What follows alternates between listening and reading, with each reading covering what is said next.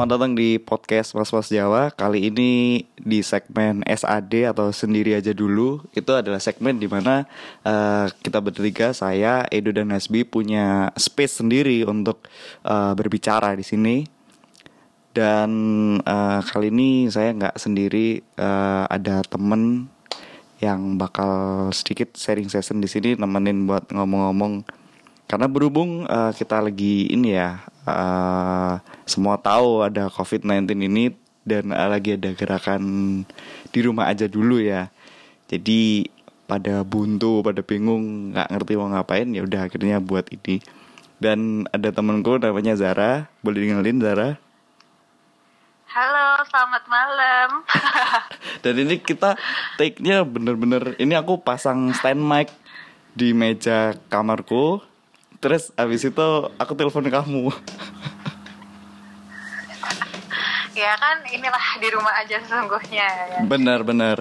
Kalau uh, ini kan lagi karantina deh. Apa sih? Kalau bahasa Inggrisnya apa namanya? Apa? Self quarantine. Oh, iya, iya quarantine bener. Nah self quarantine ini udah tiga minggu ya kalau nggak salah ya. Harusnya sih mulai dari kayak lagi boomingnya itu ya tiga minggu ini jalan. Nah bener. Nah uh, bosen nggak sih atau kamu selama tiga minggu ini kamu ngelakuin apa biasanya kalau di rumah gini nih? Astaga, ya buntu banget. Jadinya main kucing, hmm. bikin makanan, masak segala macem lah, apa pun belanja online, lihat TikTok. Gue itu itu emang itu aneh ya uh, killing time banget ya itu ya. Buka-buka. Itu starter pack banget. Nah, iya, buka-buka FJB ya. Pakai F ya. Jangan jangan JB aja gitu. nggak enak nanti. Hmm. Oh tapi banyak yang belum tahu ini Zara ini sebagai apa sih atau latar belakangnya apa sih? Boleh diceritain sedikit aja mungkin dua jam mungkin ya. Uh, gitu sampai besok juga boleh pak mumpung masih di rumah juga dan besok ngapa-ngapain ada yang pengen tahu nih Zara itu apa sih latar belakangnya Hmm, saya adalah seorang dokter umum yang baru menyelesaikan tugas internshipnya di Lamongan. Oh, berarti pas banget ini ya episode ini ya. Kenapa? Episode ini pas banget berarti ya. Uh, punya temen dokter, terus abis itu ada wabah COVID-19 ini. Oh, ini pas banget berarti ya. Berarti jawabannya nanti harus Sama relevan ya. Ini. bisa banget ngepasinnya bang ya Tapi jawabannya harus relevan ya soalnya kalau nggak relevan ya nanti bakal tak announce kalau ini jawaban dari dokter Zara gitu uh, gitu ya birat baik lah ya cari contekan dulu aku oh jadi kamu udah udah selesai nih ya apa untuk uh, studinya udah selesai ya. udah udah selesai udah praktek juga ba Hmm, buat saat ini sih masih belum, belum praktek dulu. Karena emang kan karena COVID-19 ini juga, hmm. uh, jadi kayak banyak training yang kayak ditunda, kayak gitu-gitu. Ngurus STR juga jadinya lebih lama, kayak gitulah. Oh, iya.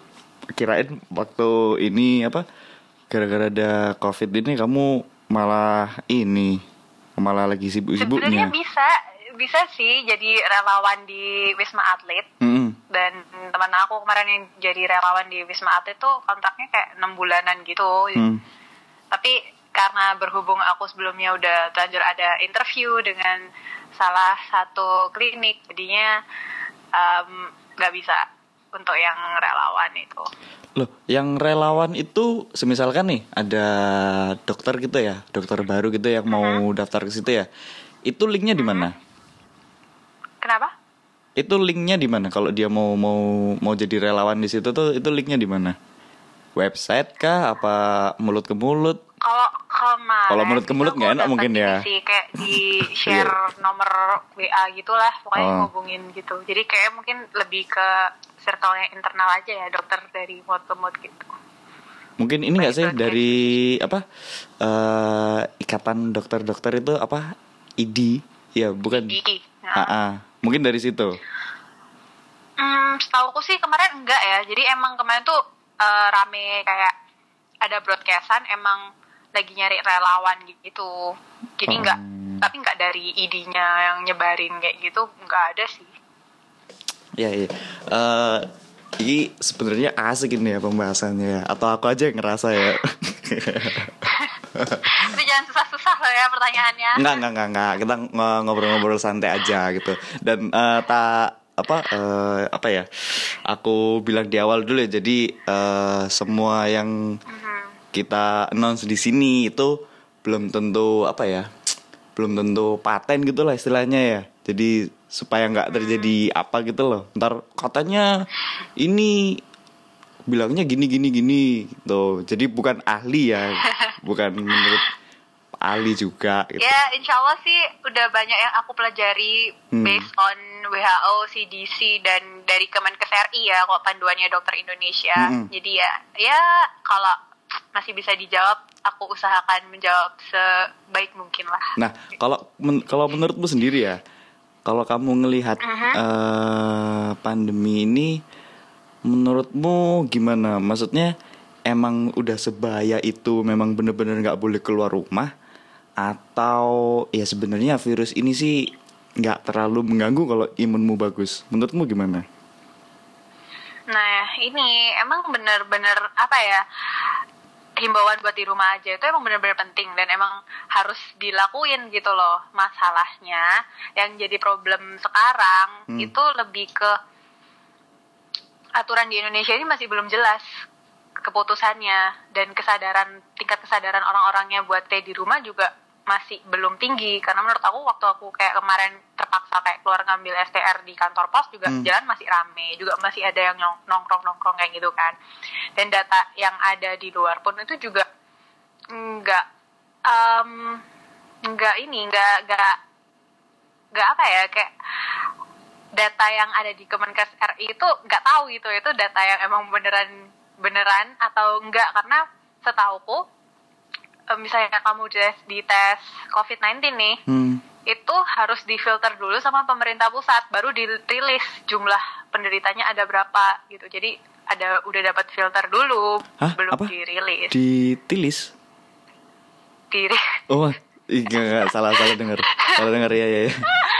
Nggak, menurutmu oh, sebahaya itu? Bahayanya itu gini, uh, COVID-19 ini kan dia ini uh, termasuk virus baru dan memang penularannya itu cepat banget. Uh, Memang kalau untuk eh, anak-anak tar, tar, tar, tar, aku potong, aku potong. Uh, bukannya Kenapa? aku potong dulu. Bukannya aku pernah baca-baca ini kalau corona itu sebenarnya udah ada dari dulu, cuman jenisnya banyak. Uh-huh. Nah, yang si corona yang ini namanya baru makanya COVID-19 coronavirus 19 19 itu 2019 gitu nggak sih? Ya, jadi COVID ini memang salah satu family dari Coronaviridae ya. Jadi dia itu sama kayak SARS, satu turunan lah sama SARS sama hmm. MERS. Tapi dia ini jenis baru. Namanya SARS uh, virusnya itu sebenarnya namanya SARS-CoV uh, uh, SARS-CoV-2 nama penyakitnya COVID-19. Hmm. Jadi di COVID-19 itu bukan nama virusnya sebenarnya. Oh ya, uh, 19-nya itu untuk menandakan yang virus baru ini tahun 2019 gitu ya ketemunya gitu.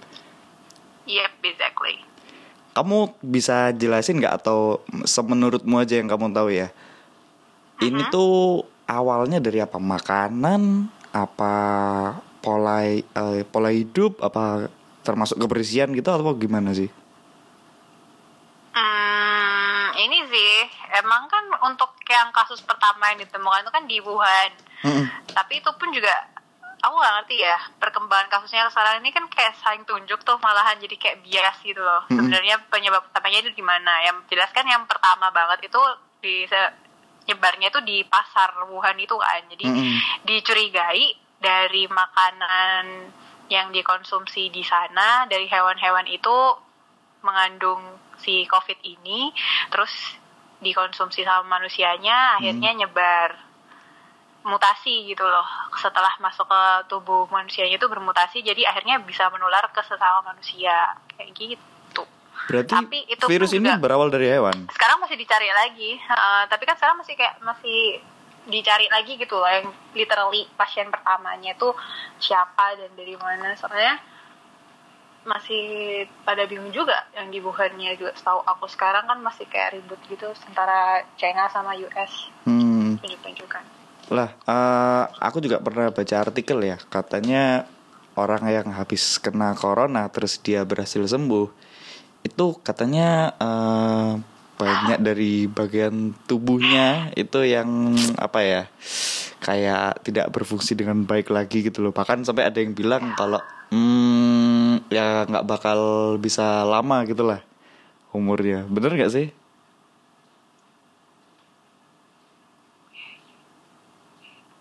Hah? gimana sih? Kamu denger gak apa apa apa nggak jadi. Tadi tiba-tiba tiba-tiba tuh reconnecting gitu. Nggak jadi. Aku pernah baca di artikel orang yang hmm. terkena virus corona dan dia berhasil sembuh itu uh-huh. uh, beberapa part dari tubuhnya organ-organnya tuh ada yang tidak berfungsi dengan baik malah bisa berpotensi untuk orang ini nggak punya umur yang panjang menurutmu bener nggak kayak gitu Hmm, jadi dari hasil penelitian yang ada, dari hasil follow up pasien yang uh, sudah sembuh ya dari COVID-19, hmm. memang 30 persennya itu nunjukin adanya. Jadi kan ini COVID-19 ini uh, nyerang ke saluran nafas ya, hmm. utamanya kayak paru gitu kan. Hmm. Memang banyak yang mengeluhkan setelah dia sembuh ini kenapa kok nafasnya itu jadi kayak lebih sesak kayak gitu. Berat gitu ya. Ternyata dari 30 persen pasien yang sembuh itu hmm. ada ini uh, kayak fibrosisnya gitu di paru. Jadi kayak ada luka, ada bekas luka gitu. Jadi kira kalau misalnya kita jatuh, hmm. misalnya kita luka, itu kan misalnya kalau misalnya sembuh juga masih ada bekasnya kan. Hmm. Nah kayak gitu di parunya. Dan itu berbahaya. Gitu. Kenapa? Dan bekas lukanya itu berbahaya. Kalau berbahaya, kalau berbahaya sih ya enggak ya tapi memang kalau misalnya nanti bakal dibilang jadi lebih sesek kok buat aktivitas ringan aja udah lebih ngos-ngosan ya itu memang berpengaruh kayak gitu. Hmm, wow berarti sebaya itu ya. Berarti memang bener-bener kalau orang-orang yang bisa beraktivitas di rumah ya mending di rumah aja gitu ya. Yap, exactly. Nah, sama ini nih, uh, menurutmu apa ya? Aku tadi mau tanya apa ya? Lupa ya. Jadi nggak fokus anda kan? Iya, jadi gak ngobrolnya sama saya. Tapi uh, apa emang yang paling berpotensi itu umur ngaruh nggak sih apa yang lebih muda tuh nggak apa-apa atau yang lebih tua itu yang lebih rentan hmm, iya karena kan gini basicnya dia itu virus virus ini memang berhubungan erat dengan sistem imun jadi hmm. kalau misalnya virus itu self limiting disease harusnya. Uh, apa tuh? Coba tolong dijelaskan. sistem imun tubuh manusia. Oh. Semakin bertambahnya usia, biasanya kan kayak mulai sakit aneh-aneh macam-macam. Jadi ada penyakit uh, sebelumnya yang bisa memberat karena terinfeksi si virus uh, si COVID ini gitu loh. Jadi ya memang berhubungan kok sama usia, sama penyakit penyerta, bawaan kayak itu juga. Meskipun usianya terbilang masih muda kalau memang dia punya bawaan penyakit autoimun hmm. ya mungkin juga uh, efeknya bisa jelek gitu ke dia kalau misalnya dia sampai sakit COVID-19 ini. Kalau mau dibilang lebih bahaya mana? COVID-19, SARS atau H5N1? Atau H1N1? Lebih bahaya mana itu? Hmm, sebenarnya kalau yang aku baca terakhir ya, angka kematiannya tuh COVID-19 ini masih nggak setinggi pendahulunya itu sih. Tapi angka penyebarannya dia kan cepet banget. Itu yang lebih dikhawatirkan gitu.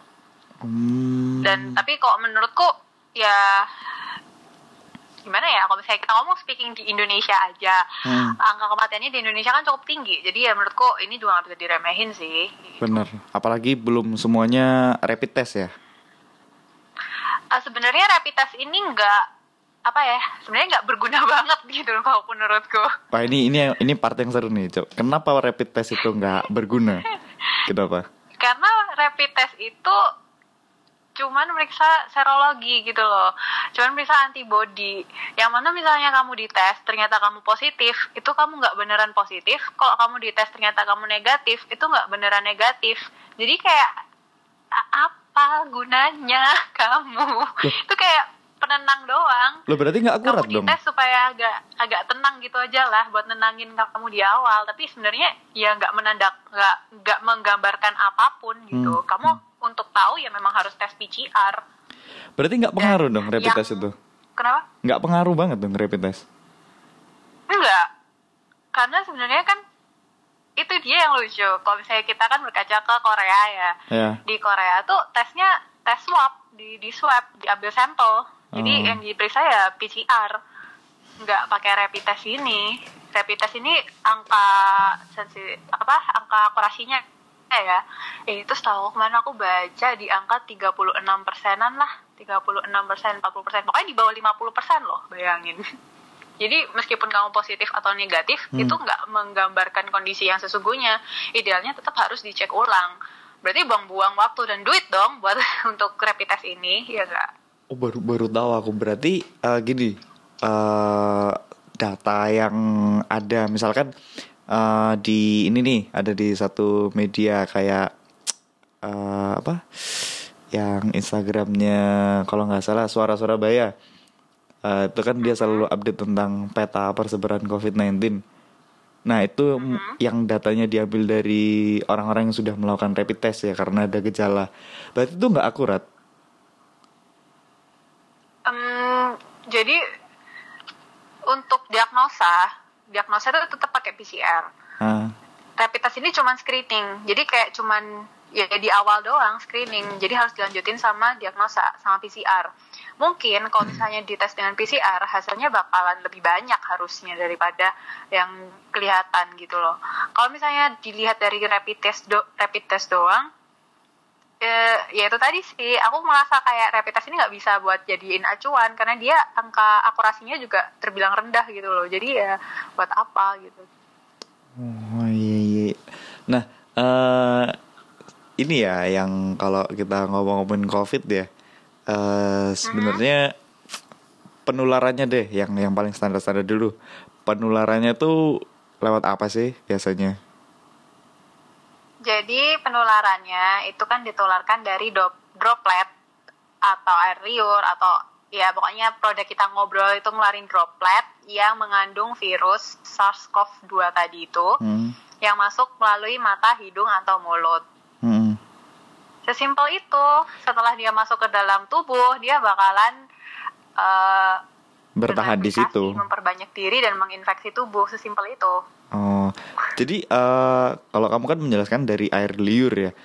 Kalau misalkan uh-huh. kita ini nggak tahu nih ketemu sama orang, terus uh, air liur aman nih, tapi ini kita uh, jabatan tangan gitu, itu ngaruh. Ini masalahnya kan kita itu emang nggak nggak apa ya kita ngobrol kita ngobrol itu tetap kita tuh mengeluarkan droplet meskipun mungkin mikro droplet ya hmm. banyak banget sih kayak misalnya kalau di kamu lihat itu sekarang banyak banget berita dan banyak banget yang nunjukin kayak pakai kamera yang super canggih dari Jepang gitu yang nunjukin kita ngobrol tuh bisa ngeluarin micro droplet.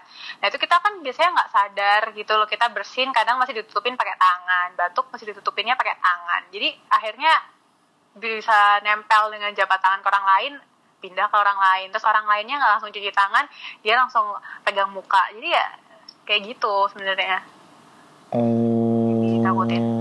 Oh iya, iya. Terus ini nih sama eh, korban-korban yang udah meninggal karena COVID-19 itu masih bisa berpotensi menularkan gak sih? Katanya kan gitu. Tapi kalau kamu bilang tadi penularannya kan melalui itu tadi apa droplet itu tadi. Lah kalau yang kasusnya jenazah ini misalkan itu masih bisa nggak sih menularkan itu? Hmm. Uh, yang terakhir aku baca kalau dari jenazah itu nggak ada penelitian yang mengatakan kalau dari jenazah ini akan menularkan uh, si COVID-19. Bahkan ada penelitian terakhir itu yang ngomongin kalau setelah berapa jam ya, 4 jam atau 7 jam itu, aku juga nggak ingat, nanti aku coba baca lagi. Hmm. Itu udah udah nggak nggak mungkin virusnya itu udah mati di dalam tubuhnya orang itu karena kan memang virus itu bereplikasi kalau inangnya hidup dia butuh inang hidup untuk bereplikasi ah. virus itu caranya cara kerjanya kayak gitu jadi kalau otomatis ya hmm, hmm. secara logika harusnya hmm. kalau misalnya or orangnya sudah meninggal hmm. virusnya nggak bisa bereplikasi dong nggak bisa hidup dong harusnya kayak gitu dan lagian juga tata cara penanganan jenazahnya hmm. itu udah dibikin se seaman mungkin lah. Iya, kalau kalau yang merawat pakai APD dan kawan-kawannya. Ah, bener. Plastik dan selalu setiap lapisannya itu selalu di dekomen eh, di dekontaminasi gitu. Ah, benar benar benar. Uh, sampai SOP-nya untuk penanganan jenazahnya kan juga beda, maksudnya kayak uh, mungkin kedalaman dari kuburannya mungkin juga beda gitu ya, katanya sih.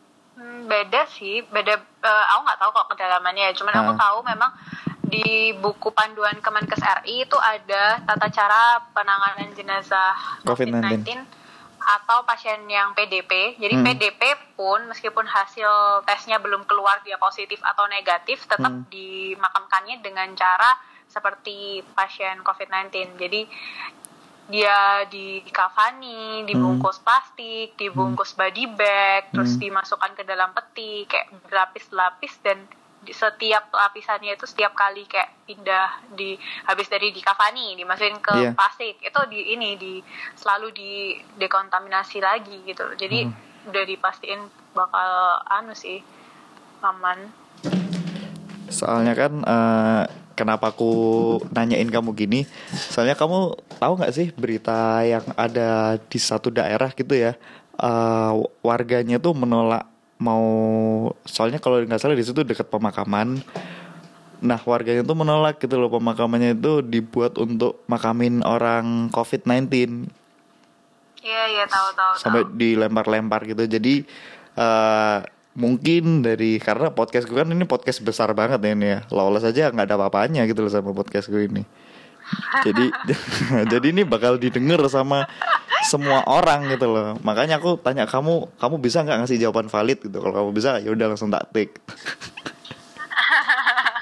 jadi kayak Waduh, tersanjung dong saya nih harusnya ya. Karena kan uh, kebetulan kita udah agreement kan. Aku juga udah ngasih kontrak ke kamu yang ya ya nilainya ya mungkin nggak seberapa tapi ya ya itu SOP dari podcast Mas Mas Jawa memang setiap guest star itu ya kita ada agreementnya sendiri gitu. Biasanya kalau langsung sih kita kasih ada ridersnya juga karena ini enggak ya ya kita uangkan oh, aja lah. Gitu ya? Mm -mm. Duh sayang sekali. so, itu eh, ini nih. yang yang paling penting nih orang-orang kan gara-gara COVID-19 ini apa ya banyak yang melakukan semua hal yang sama maksudnya gini uh, banyak orang yang jadi ahli tutur mentutur ya nggak sih? Nah mulai ada yang uh, berjemur terus uh, minum vitamin terus apa lagi ya? Hmm, ya semacam hal-hal kayak gitulah. Nah uh, kalau minum vitamin mungkin masih agak reasonable ya. Kalau berjemur. Sebenarnya berjemur sendiri itu tujuannya apa sih? Memang untuk membunuh virus? Apa untuk antibody aja? Kalau misalnya buat membunuh virus nggak bisa sih. Jadi um, COVID-19 ini kalau misalnya udah masuk ke dalam tubuh manusia, hmm. terus udah berkembang di dalam tubuh manusia, mau manusianya berjemur dari jam 10 sampai 10 besoknya lagi juga hmm. nggak hmm. bakalan ini, juga nggak bakalan mati juga virus yang udah ada di dalam tubuh. Jadi hmm. tapi memang manfaat untuk berjemur kan memang ada kayak dia bantu aktivasi vitamin D kayak gitu. Jadi ya lebih ke yang dua tadi buat meningkatkan daya tahan tubuh lah istilahnya. Vitamin D itu untuk untuk imun berarti ya? Vitamin tuh banyak macamnya mulai dari A, B, C, E, D itu ada semua hmm. dan, dan semuanya juga bermanfaat kok untuk tubuh kayak gitu. Oh, berarti ya sebenarnya penting nggak ini berjemur? Hmm, kalau dibilang penting, aku nggak mengharuskan ya. Kamu hmm. harus berjemur gitu biar kamu jauh dari covid enggak. Cuman ya boleh dilakukan dan baik sebenarnya untuk dilakukan. Apa-apa. Hmm. Seperti itu. Tapi for your information nih. Bagi sama olahraga. Oh iya iya. Tapi for your information nih, aku udah melakukan aktivitas berjemur jam 10 ke atas itu udah lama. Yang gara-gara aku jatuh di kamar mandi itu. Oh gitu. Uh, uh, Makanya sehat banget kan Anda sekarang. Coba kalau waktu itu dokternya kamu mungkin beda lagi ceritanya ya. Gak jadi uh, apa ya? Uh, bukan dokternya juga sih yang nyuruh cuma uh, aku pas waktu itu aku masih kerja kantoran. Jadi uh, ini temanku satu kantor bilang, uh, kamu jam 10 keluar kantor dulu berjemur itu bagus biar apa kamu tuh sehat. Iya tambah iya cobaan. Ya terus akhirnya aku ngelakuin itu agak rutin gitu. Sampai apa ya kadang-kadang sih juga masih sering kalau di rumah gitu ya kalau sempat kalau nggak sempet ya ya udah nggak berjemur. Jadi sebelum orang-orang melakukan ini ya aku udah berjemur dulu. Weh, pelopor dong anda. Iya. Nah menurutmu nih menurutmu kamu kamu bisa nggak baca uh, trennya bakal sampai berapa lama nih? Si covid ini. Ha, ini ini ini ya skupnya kamu mau skup nasional apa mau skup lebih kecil kayak mungkin Surabaya aja atau? Waduh um, menurutku Ha, paling cepat enam bulan. Wow enam bulan nih. Paling cepat. Enam bulan. Padahal virusnya tidak sebahaya SARS dan lain-lainnya itu tapi perasaan waktu rame-ramenya SARS atau flu burung wes nggak selama ini dan kayaknya nggak sampai ada karantin karantina gini ya Uh, karena itu tadi penularannya ini tuh cepat banget dan kalau misalnya kayak SARS, MERS gitu itu setahuku Hmm. dulu ini ya raminya dia penularannya dari hewan kan ya. hewan benar-benar Sementara ini tuh kayak penularannya dia cepat Hmm. dan untuk sekarang tes kita itu di Indonesia itu masih belum memadai. Aku baru baca kalau Indonesia ini baru bakal disumbang PCR test kit, tes yang emang bener-bener buat diagnosa itu Hmm. dari Korea sama dari Korea mau ngirim 50.000 ribu Hmm. dan itu udah dikirim kemarin beritanya keluar. hmm.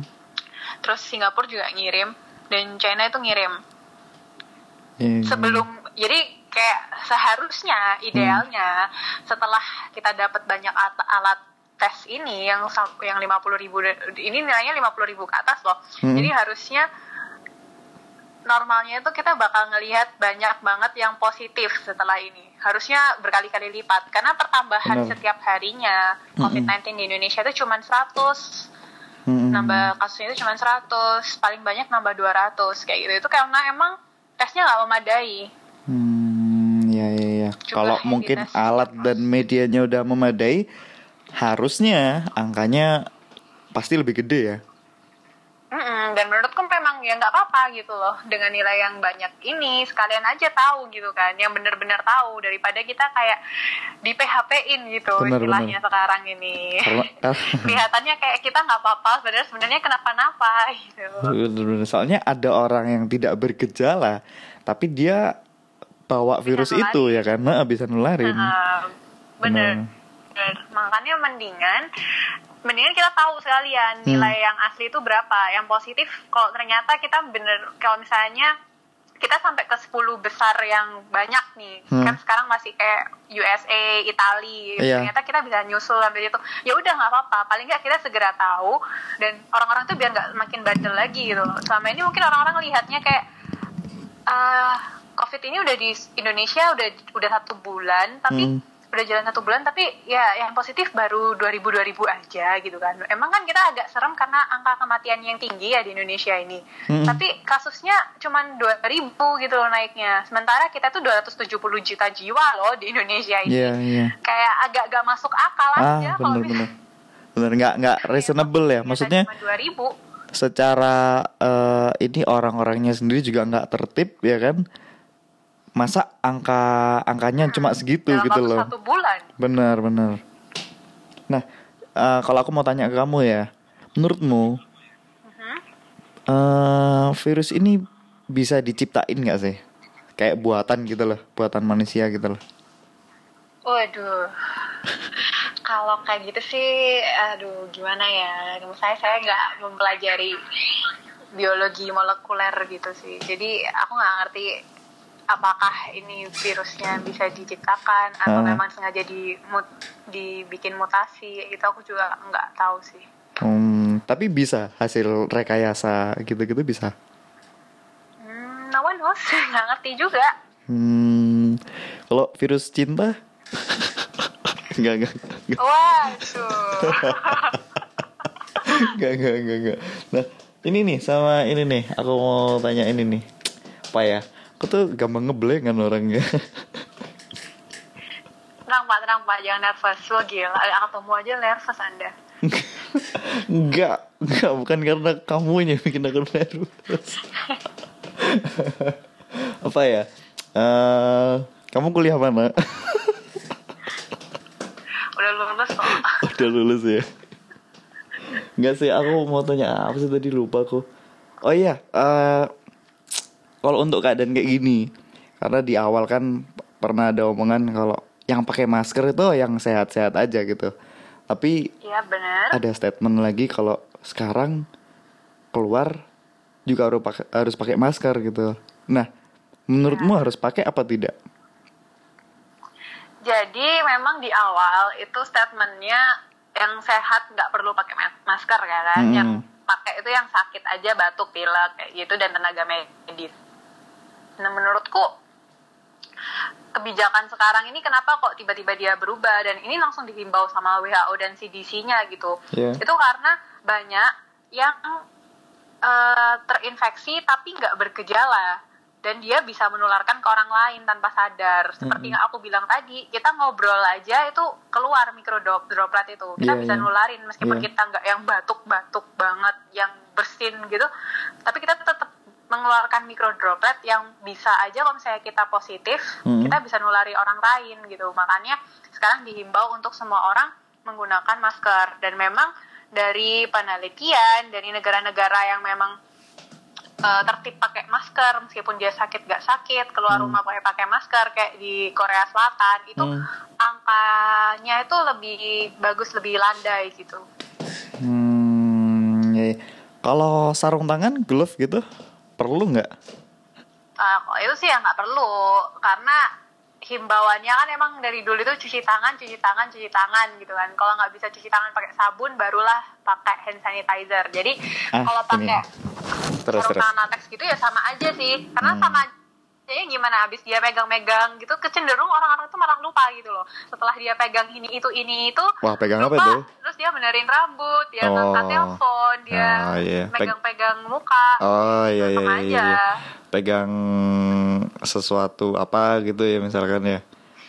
Apa, kayak ya misalkan nggak maksudnya uh, eh, HP apa apa gitu loh sesuatu yang keras kan. iya HP kan keras gitu ya kan? Maksudnya gitu Terus oh berarti uh, ini ya penggunaan hand sanitizer itu adalah mungkin di keadaan urgent-urgent aja. Jadi misalkan kita harus banget urgent untuk keluar rumah, ya mau nggak mau bawa hand sanitizer. Hmm. Tapi ketika di rumah ya nggak perlu pakai hand sanitizer kan? Ya, kalau di rumah ya mending cuci tangan pakai sabun aja lah. Pakai sabun apa pun juga nggak apa-apa, nggak harus pakai sabun cuci tangan kok. Iya, uh, pakai sabun kan enak ya dok ya nggak maksudnya lebih bersih gitu loh maksudnya kalau pakai sabun kalau pakai itu kan nggak oh gitu. nggak nggak oh, nggak maksudnya kalau pakai hand sanitizer kan uh, kalau terlalu sering kan ini nanti apa biasanya kering ya kan uh-huh. kulitnya ya kalau pakai sabun kan enak gitu loh maksudnya ya, oke kita ganti topik aja ya kayaknya apa sabun colek ini maksudnya ganti ke sabun colek. Nggak sih biasanya pakai baby oil. Nggak untuk ini bersihin telinga. Maksudnya gitu. Oh gitu. Nggak untuk bersihin telinga aja. Iya tisu basah antibakteri juga banyak sih. Iya banyak banyak. Untuk ini memang untuk bersihin muka muka ya. Hmm. Aduh, kamu jangan ngasih aku PR untuk ngedit ini.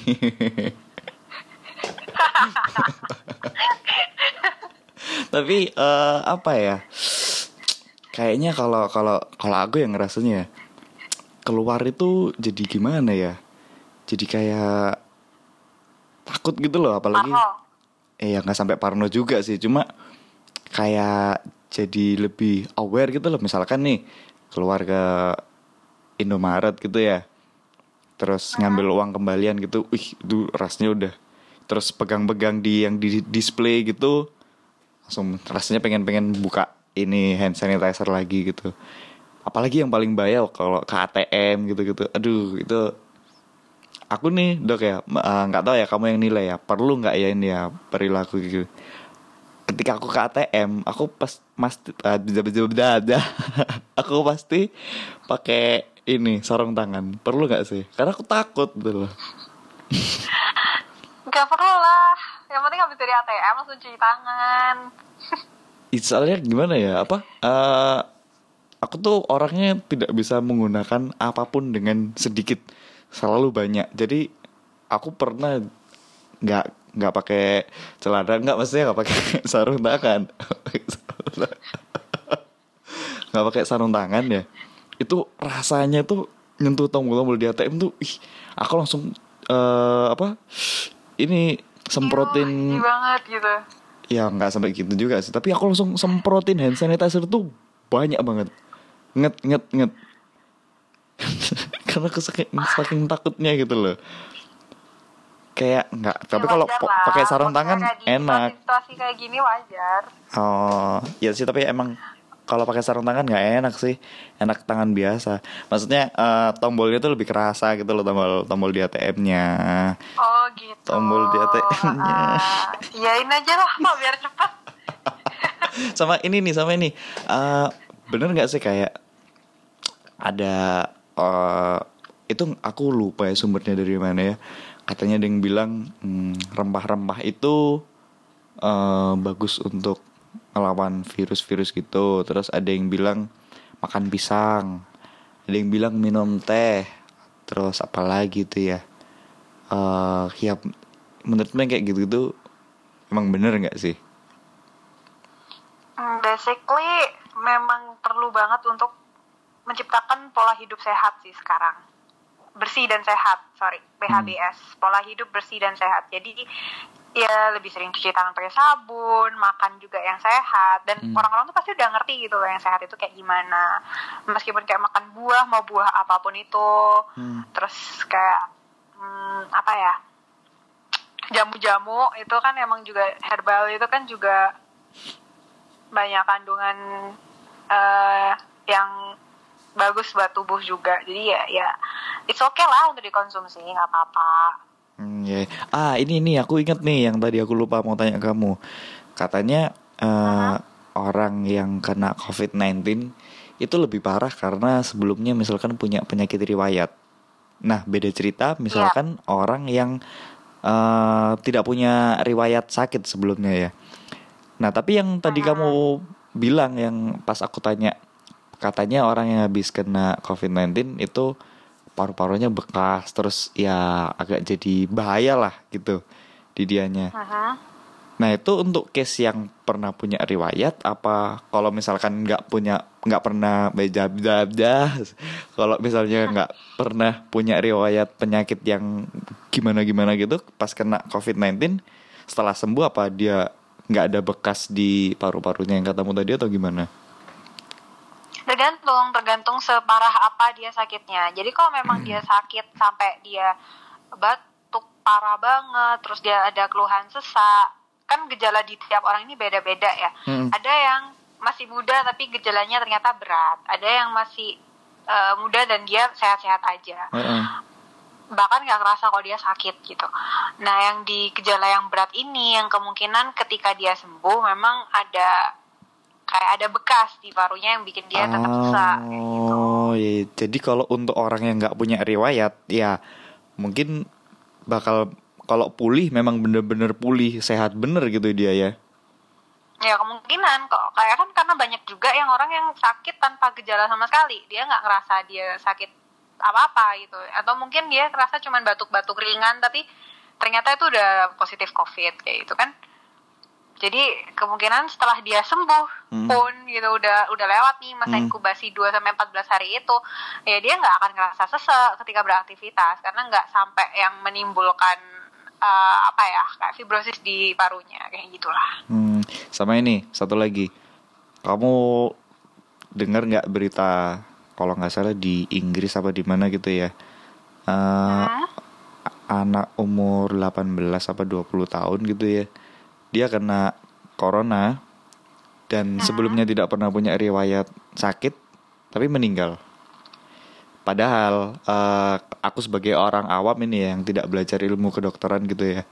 Uh, kalau lihat-lihat dari artikel gitu yang aku baca, yang meninggal itu adalah orang-orang yang pertama punya penyakit riwayat dan kedua usia manula. Nah, tapi yang di case ini kok bisa gitu loh? Apa emang uh, yang aku tahu itu salah atau gimana? Hmm, jadi emang ini ya progresivitas dari virus itu kan macam-macam. Respon tubuh kita terhadap virus itu macam-macam. Yang bahaya dari uh, corona ini hmm. itu biasanya tuh jatuh ke kondisi yang dinamakan sitokin storm jadi sistem imun tubuh kita tuh kuat. Tapi saking kuatnya akhirnya itu hmm. menghancurkan yang sel-sel yang sehat juga gitu loh. Nah oh. mungkin pada orang yang kondisinya sebenarnya dia sehat aja, hmm. masih muda, nggak ada penyakit penyerta, hmm. gimana dia kok bisa sampai meninggal? Nah mungkin kondisi imun tubuhnya dia saat itu beda dan mungkin waktu itu dia kondisinya lebih parah yang kayak aku bilang tadi yang bisa sampai kasih skin storm gitu. Oh, berarti se apa imun dalam tubuh kita itu kalau misalkan terlalu banyak dan terlalu kuat itu juga bahaya juga ya karena bisa nyerang organ-organ yang sebenarnya dia fine-fine aja gitu ya kan? Yap, respon imunnya. Jadi kayak respon imun yang berlebihan itu ya bisa nimbulin sitokin storm itu tadi yang akhirnya nyerang organ-organ tubuh yang baik-baik aja, sel-sel tubuh yang baik-baik aja itu diserang semua sama dia. Oh, iya iya iya. Uh, ini di luar konteks ya selama kamu karantina nih ngapain aja? Ya.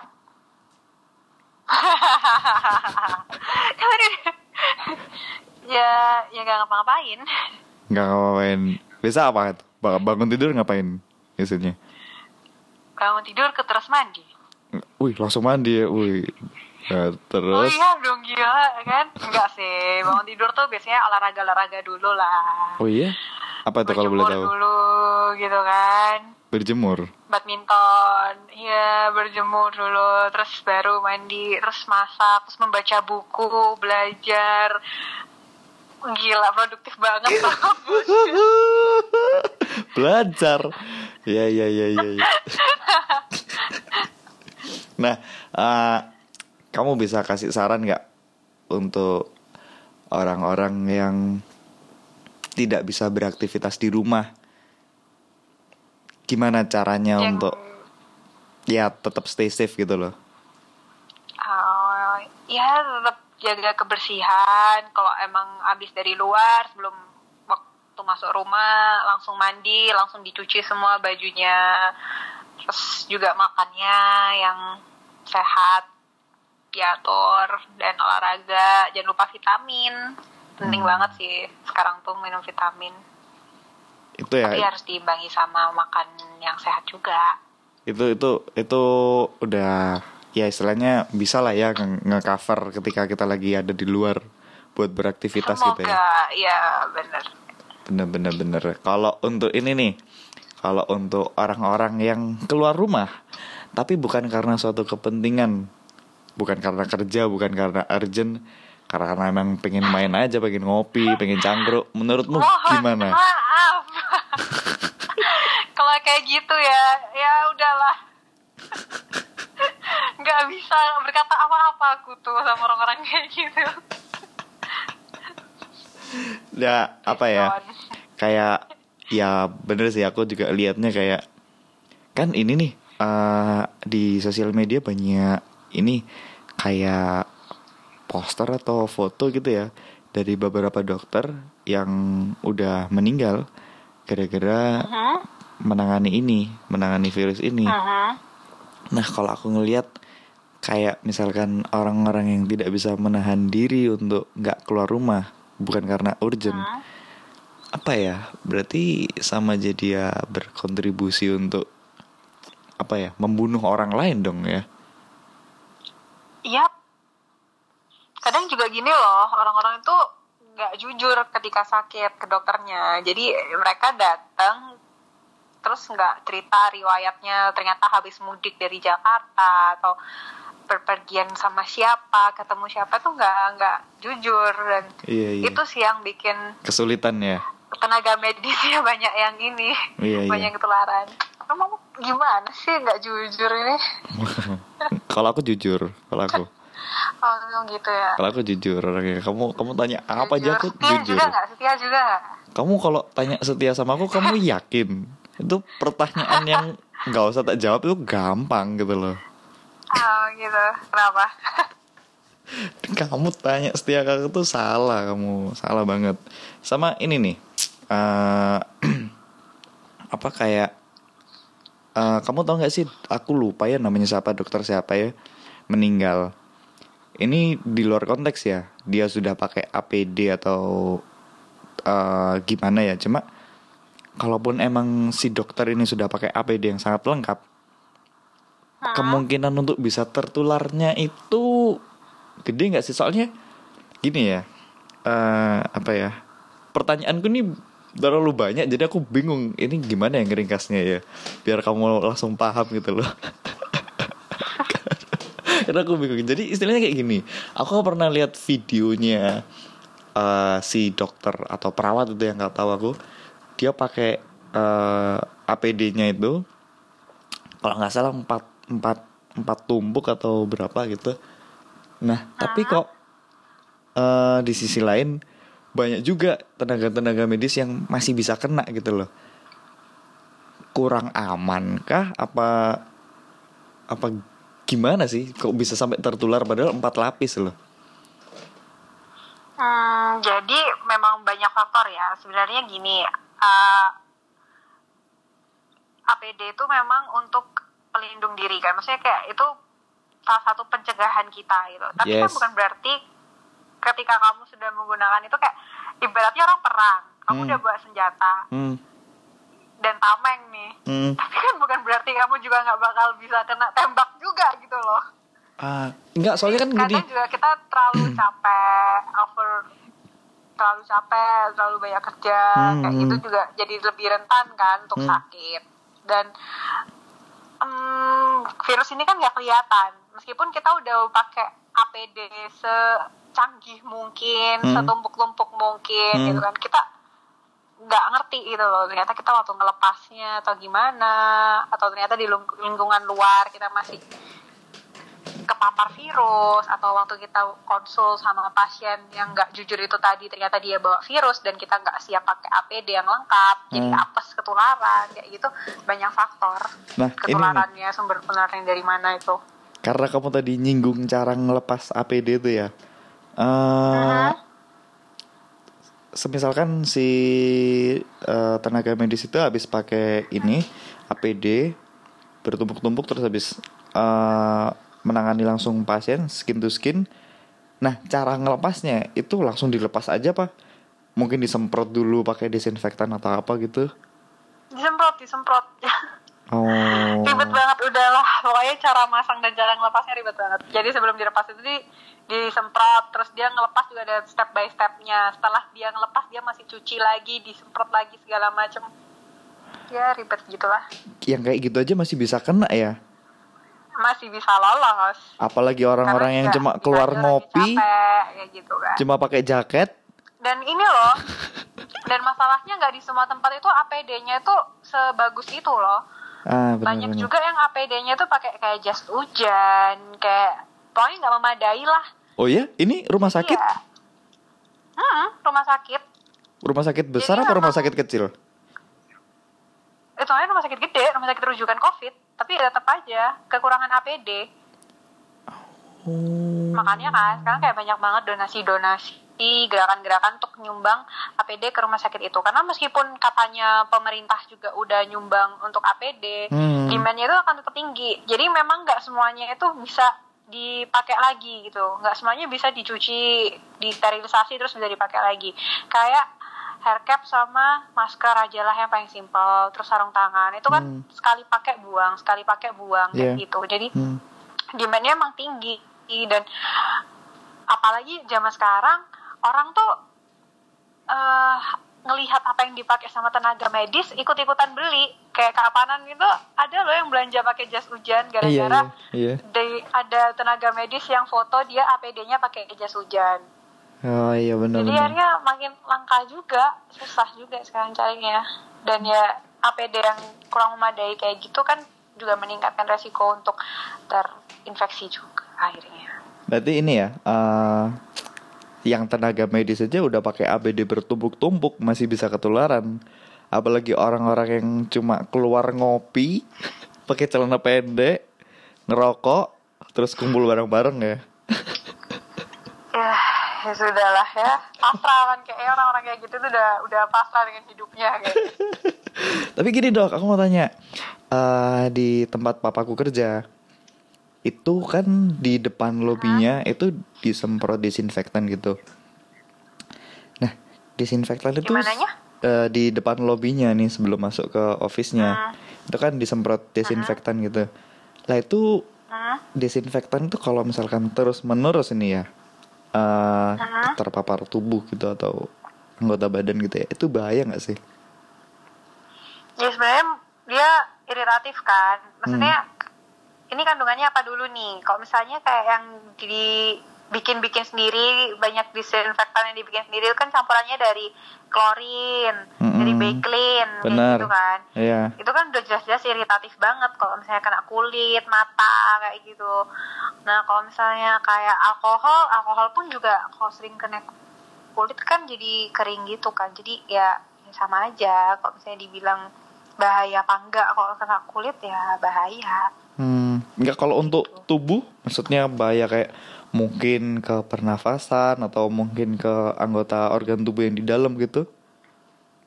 Hmm, lebih ke sifat iritatifnya sih. Oh, gitu. Ya, ya, ya, ya. Ya, ya, ya. Oke, oke. Berarti uh, lebih ke ini ya. Ke kulit dia mungkin ya. Hmm, ya dan kayak mata kayak mata gitu. bener kalau misalnya kayak ke ya itu kan maksudnya yang langsung kena kepapar langsung gitu loh, yang nempel langsung gitu ke badan. Jadi efek secara langsungnya mungkin yang bisa dirasain langsung ya dari iritasi iritasi itu tadi. Ah iya iya. Yang kamu bisa sampaikan untuk yang dengar ini biar gak bosen buat di rumah aja. Apa coba? Download TikTok sekarang juga. Dan jangan lupa don uh, download uh, add TikToknya Dokter Zara ya. Gak ada videonya. Oke berarti dok, uh, download TikTok ya itu udah cukup ya? ya sebisa mungkin apa ya di saat-saat kayak gini stres itu wajar nggak produktif itu nggak apa-apa nggak usah gelisah mikirin kalau misalnya nggak ngapa-ngapain ya dinikmatin aja lah masa-masa di rumah hmm. gabut di rumah iya. gitu. sampai sampai ada ada jaga kebersihan kesehatan. ada yang gini corona selesai aku pengen peluk kamu yang lama gitu.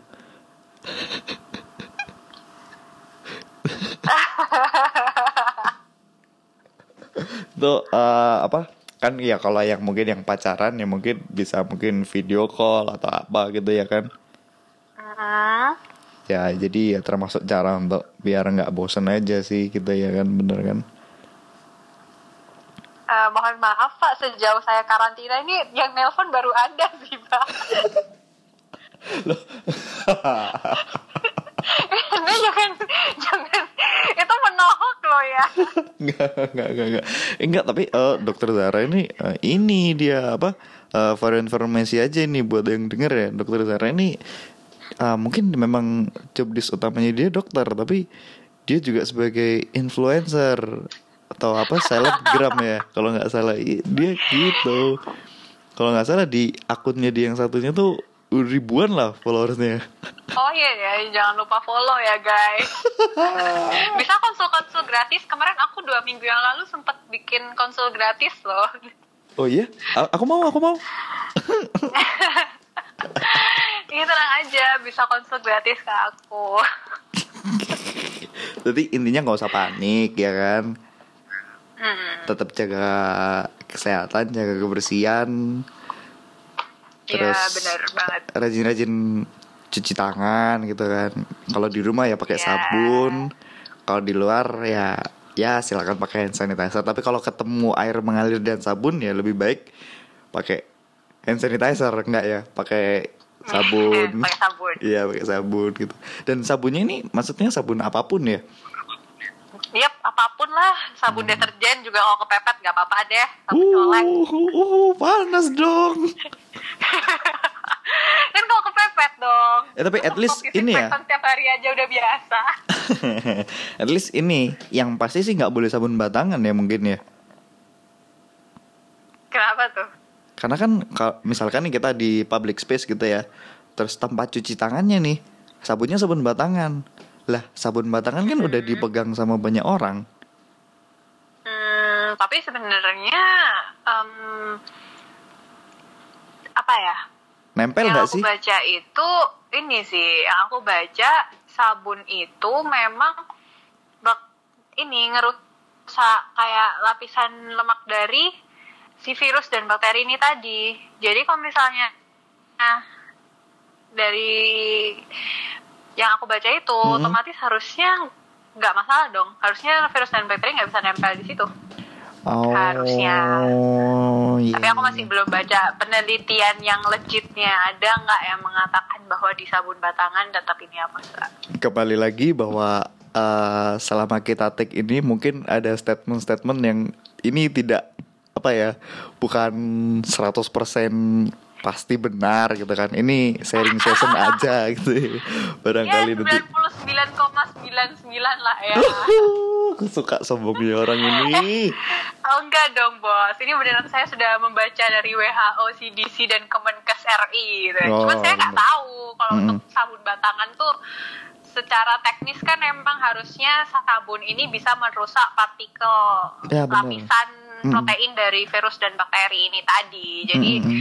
harusnya ya nggak bisa nempel. Harusnya nggak bisa nempel, bener bener hmm. bener. Sama ini, uh, uh, aku tahu kalau hewan itu nggak bisa membawa virus ini, yang otomatis berarti uh, orang yang punya hewan peliharaan tidak bisa tertular atau menularkan. Lah tapi ada aku barusan aja uh, tadi pas makan malam baca ada harimau di kebun binatang di negara mana gitu kena corona. Yang dari New York ya? Hmm. Iya iya iya. Jadi iya. kalau misalnya penularan dari hewan ke manusia itu emang gak ada. Tapi kalau misalnya penularan dari manusia ke hewan itu ada dan bisa dan ya. hmm, sebelumnya itu juga pernah dilaporkan ada anjing dan kucing yang ketularan COVID-19 dari majikannya. Tapi nggak Iya itu tadi kalau dari manusia ke hewan bisa, tapi kalau dari hewan ke manusia itu nggak bisa kayak gitu.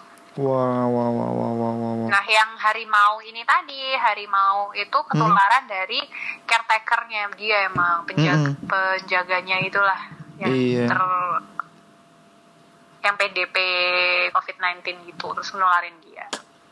Yang uh, ini lagi parah-parahnya ya kayak aku gini uh-huh. sebagai orang sipil ya bisa bantunya ya dengan cara ketika aku bisa WFH ya ya udah aku WFH aja gitu ya kan. Dan nggak nggak keluar keluar gitu ya kan. Benar-benar. Ya mungkin tapi menurutmu menurutmu nih uh, semisalkan negara ini bisa lockdown gitu ya. Menurutmu lockdown apa kayak gini aja? Um, menurutku gini sih kayak di Jakarta itu um, datanya kan yang kita tahu menurutku nggak valid ya karena antara jumlah kematian dan pemakaman dengan metode tata, tata cara COVID-19 itu hmm. melonjak tinggi di, ada banyak di Jakarta, hmm. tapi nilainya itu nggak sesuai sama yang dinyatakan positif. Hmm. Dan Jakarta itu kan emang epicenternya. Jadi menurutku kalau misalnya untuk karantina wilayah di daerah-daerah yang yang, yang red zone dan epicentrum terutama yang epicentrumnya kayak Jakarta itu ya perlu perlu banget gitu loh dengan kebijakan yang masih maju mundur kayak gini kamu mudik nggak apa-apa kayak gitu itu itu malah bikin penyebarannya itu ke mana-mana iya iya benar-benar gitu. benar sampai ini ya uh, kalau kita bicara ini balik lagi kayak karena kan tadi kita sempat nyinggung orang-orang yang ini ya apa uh, khawatir atau apa ya berlebihan gitulah hmm. ada namanya penyakit apa tuh? Psikis apa sih? Psikosomatis. Ah iya benar benar. Jadi keadaan di mana sebenarnya tubuh kita baik-baik aja nih tapi setelah mendengar melihat atau apa pun itu tentang berita-berita contohnya kayak covid-19 ini kayak seolah-olah kita merasa eh badan kok jadi nggak enak kayak ini kok dadaku kok nggak enak ya gitu-gitu ya. Hmm. itu uh, bahaya juga ya katanya ya kalau sampai kayak gitu ya. Hmm, hal yang umum terjadi sih. Di situasi kondisi yang kayak gini di tengah pandemi yang benar-benar seluruh dunia itu hampir seluruh dunia itu ngerasain semua negara hampir kena imbasnya ekonomi juga jadi berantakan nggak bisa kerja segala macam dan berita itu setiap hari selalu ada covid-19 otomatis sih mau nggak mau kita pasti bakal kepikiran gitu loh. Hmm. dan psikosomatis itu ada hal yang emang wajar pas ya ya paling nggak adalah pasti kayak kemarin waktu aku buka konsultasi online juga banyak banget yang sebenarnya cuma psikosomatis doang. Iya iya iya iya. Ya. Kalau dibilang bahaya enggak, cuman lebih ke arah uh, uh, oke okay, kamu tahu kamu panik, jadi gimana cara kamu ngatasinnya? Dan menurutku memang untuk saat ini positivity terus-terusan itu juga nggak baik gitu loh. Sesekali kita emang perlu anxiety supaya kita bisa survive.